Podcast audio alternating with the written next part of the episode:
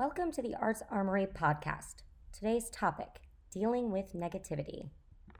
Before I really get into it, I'd love to give a shout out to my friend Rob over at Box Break Network for giving me the idea to do this episode. He has a similar episode on his podcast if you'd like to go and check that out. There's a lot of negativity out there the world can be a very negative place.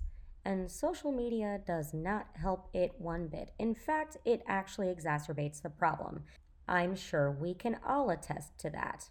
Especially since that negativity, that hate, and that malice are so accessible, more so than ever now. It begs the question how do we drown it out? How do we deal with it? How do we create and continue to create in such a malcontented environment. My first piece of advice, honestly, would be to turn off social media. Now, as artists, that's kind of an impossible thing to do.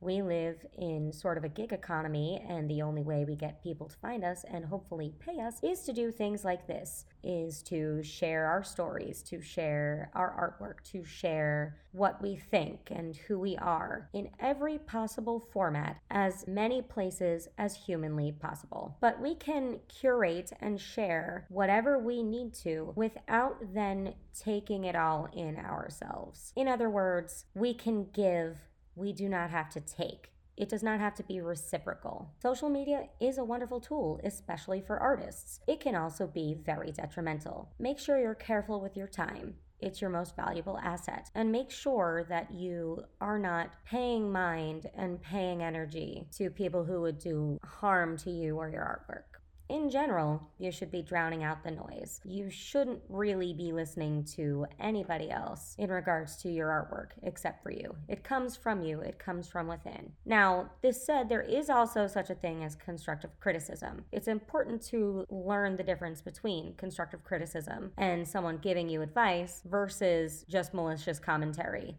The really beautiful thing about art in any form whether it's fine art, whether it's singing or performing, is whatever you make is truly and completely yours. And you should be proud of that, no matter what the product ends up being. Even if it is not quite up to your standard, even if it is not up to anybody else's standard, especially, you should still be glad that you got to that point and that you made this thing. You can always fix things later, you can always better yourself. There is no such thing as perfect. Thank goodness, because how boring would that be? By the way, if you've actually gotten to a place where you have not only finished something, but you are proud of it enough to share it, that's awesome. And you're already a lot farther than most people. So that really should enter into your mind when you consider taking other people's opinions, because that's all they are at the end of the day. They are just opinions. If someone is trying really to help you be better, to help you succeed, to point out a shortcoming that you can improve upon,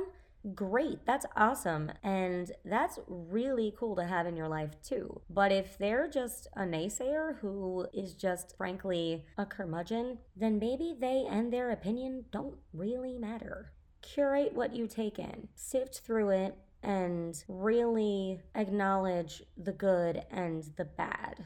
The most important piece of advice that I can possibly give is to believe in yourself. Believe in yourself and you will be and get better at whatever you are working towards. You should be creating for you and only for you. Everything else will follow, and you cannot possibly do that if you do not believe in yourself and believe in your ability and believe that you have what it takes to make it. I do hope this has helped. It's a hard world out there. We don't need to go making it harder on ourselves, especially as creatives.